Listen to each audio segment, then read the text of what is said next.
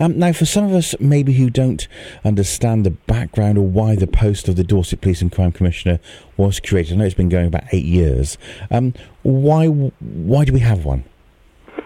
Um, this was introduced by um, a previous government, and the theory was that it was there to be a, a, a directly elected person who who could be the voice of the people um, and uh, hold the chief constable to account. So it was felt that it would be more uh, democratic and um, make someone accountable for what the police were doing. That, that was that was a theory. That's why we have one. And what is the major functions? Would you say, apart from obviously holding you know them to account? Yeah, I mean it is that, but it's also about um, setting the budget uh, for the, the sort of police and crime budget, and also um, trying to commission those services like uh, support for victims and uh, for you know dealing with things like domestic violence. So it's setting those priorities, setting that strategic agenda, and trying to ensure that resources get um, allocated to the the places that the public really want to, to, see the difference. Great, thank you. I mean, I guess the the question that comes to mind: um, Why are you standing for the post, Patrick? I I just don't feel as though the, the job, although we've had it for a few years now, has really kind of captured the public um, imagination at all. Uh, there's quite a bit of ambivalence to the job. Some people simply don't uh, think we should have one, um, and uh, some people don't believe um, it, it's kind of value for money in the sense that it's another layer of bureaucracy. So I, I really want to do this job completely differently. I, I, I think as we come out of lockdown and uh, you know people have seen the austerity and the way in which hundreds and hundreds of jobs have been taken both out of the uh, police officers and the support network people are looking for something different now. People are looking for a change. People are looking for some visible improvement and seeing a difference in things like antisocial behaviour uh, and, and a reduction on, of, of, crime and some visible mm. presence of the police on the street. And, and that's really why I'm standing. I stood before, and I still think there's a, a job of work to do. So that, that's that's why I'm doing it, really. Now, of course, on the national agenda, we hear of, of the uh, the government announcing, you know, so many extra thousand bobbies on the beat. Um, would that be one of your priorities if you were successful in this election? Yes, I mean the the the, the uplift program that the government have announced, you know, to be fair, is, is extremely welcome. But I think um, it needs to be said that even those extra officers, which are now in the budget and will be introduced, will not bring us up to the levels that we had before. Um, so they're welcome, uh, and we could do with the extra 160 odd uh, jobs that are going to be coming in. But um, you, you, know, we're not going to get back up to those previous levels uh, quickly. So it is about continuing that process of recruiting over and above the money which the governments have allocated in, in order to get those numbers back up again. And that's really because I think people want to see uh, the police more visible. People want to see yeah. a Bobby on the beat. And that's that you know, I, I hear that every day of the week.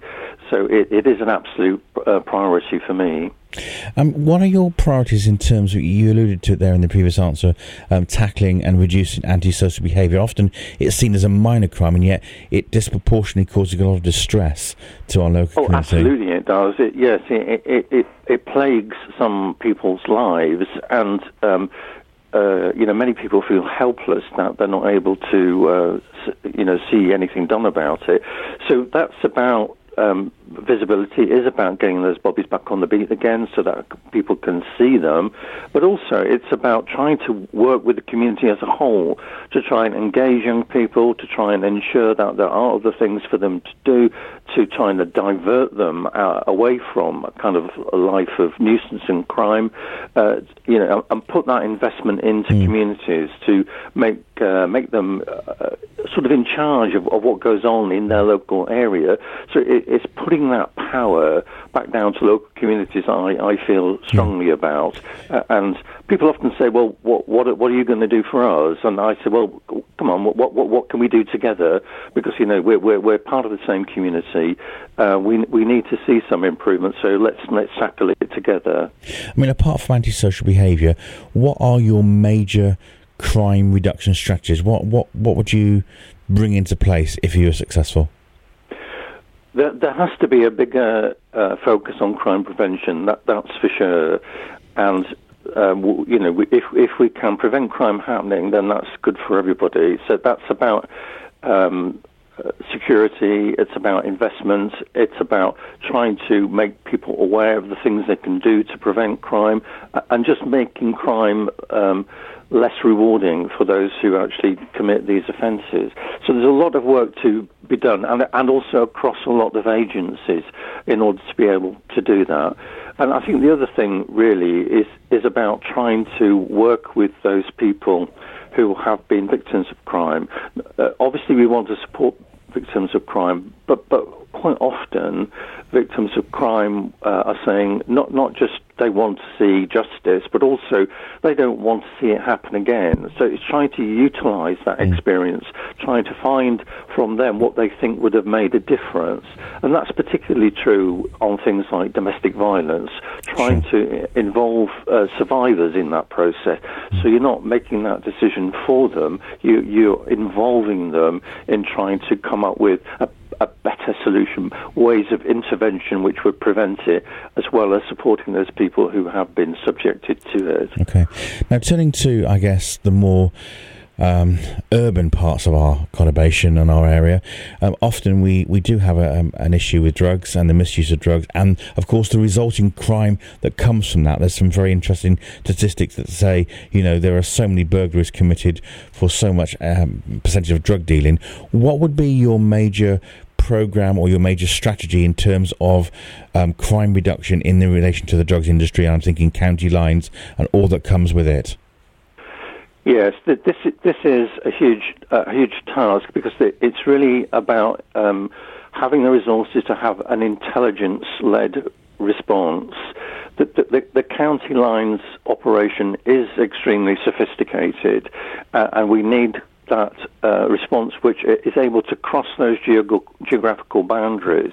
So, t- talking to the police, one of the things that's um, interesting but also worrying is is that a lot of the, the, the drugs are coming into our area from places like Liverpool and the Midlands and London, and and they're coming in on on networks which the police are really trying hard to break down to break up those lines of, of drug supply. Mm. So that is about trying to get that information together, and it's it's really as well about trying to involve the community and giving them confidence to report suspicious behaviour and to alert people uh, uh, uh and to alert the, uh, the police uh, about those kind of activities in their areas so that the police can respond to it. it, it it's, a, it's a massive operation, mm. and it, it also um, involves the health service and social services too, because for, for um, many uh, in many situations we're talking about the exploitation of young people uh, and organised crime that that draws those young people um, in into that network, which we have to break down uh, as well. And sure. that's about trying to give them the support to, to get out of that uh, get out of that network. Now, turning to another subject, um, I think certainly a lot of our Hope FM listeners have asked me to ask this to all the candidates, and I will do that. Um, what's your view on the role of PCSOs? I mean, been quite controversial since they were introduced. Some call them policing on the cheap. Um, what's your view, and do they have a role if you are the Dorset Police and Crime Commissioner? Yes, I, I, I, I think they do have a role because it, it is about um, that point of contact with the police service. People people do uh, have an issue about the fact that they have no powers of arrest. And, and, and that's the bone of contention, I think. But I think that visibility issue is important, and that, that ability to be able to engage with and respond to local communities is really, really important. I, I, I think the focus has to be on getting more uniformed officers mm. on the beat that do have the power of arrest. I think that has to be the number one priority. But I do, I do think that PCSOs do have a role um, to play in all of that uh, in, in, order to try and get a, a, a coordinated service and, and, to support what the police are doing. Okay. Um, what would you say are the major challenges that we face in Dorset in terms of crime? I mean, obviously, it's different around the country. Um, fortunately, um, we live in an area, I think, where violent crime and knife crime is relatively low in comparison to the major cities. But what challenges do we face here in Dorset? Um, I, I, was going to say money until you slightly qualified the question, but money is an issue because the way in which the government funding formula works, uh, Dorset doesn't come out at all well mm. in that um, because of that mix of, of, urban and rural areas.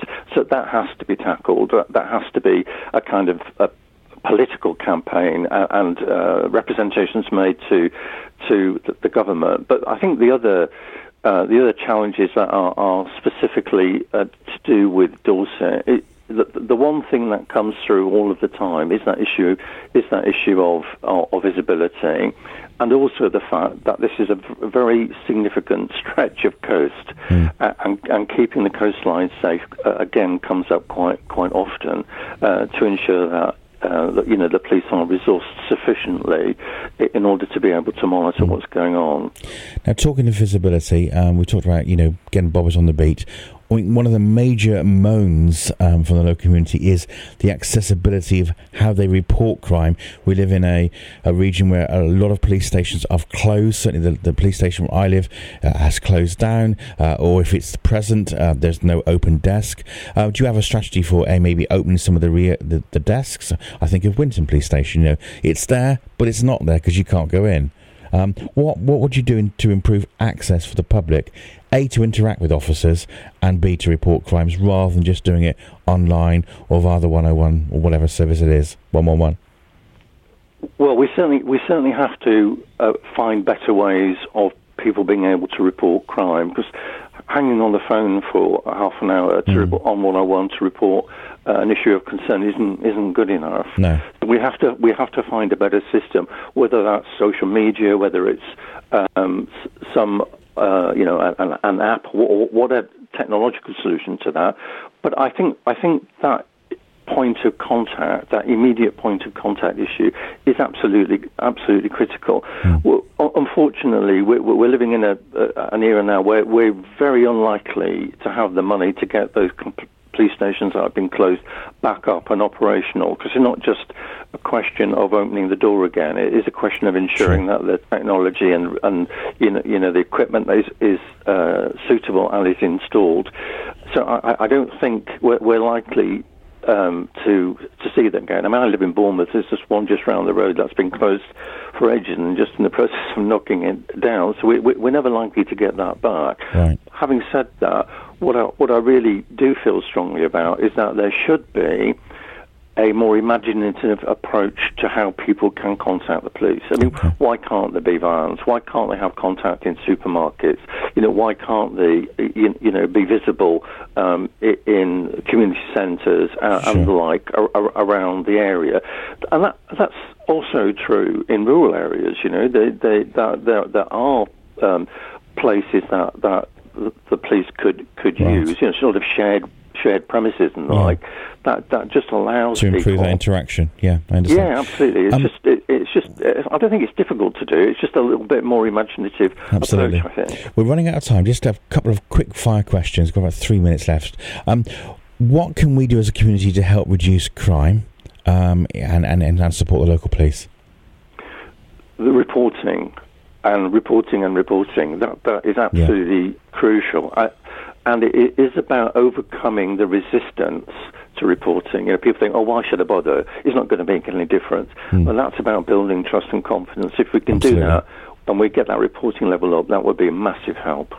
Last question: um, The previous post holder was an independent. Why do you think we should politicise the role? Obviously, you represent the Labour Party. The, the, the, job is political. I, I, I, know people don't like that, but it, it's mm. just unavoidable because the whole uh, issue to do with money and funding and the, the very existence of the job in the first place was a political decision. So, so, there's no escape from the fact that you know you're dealing with politicians every day of the week in this job. So it, it is political and it's about having that network of contact so that you can influence and change things uh, at national level as well as changing things locally. I, I just think it's unavoidable uh, as much as people don't like it. I, th- I, think the most important thing for people mm. to remember is that whoever gets the job has to uh, swear this oath of impartiality. So as soon as you're elected, you're there to elect you, are there elected to represent the whole community, not just the people that voted, voted for you, for you, and that's crucial.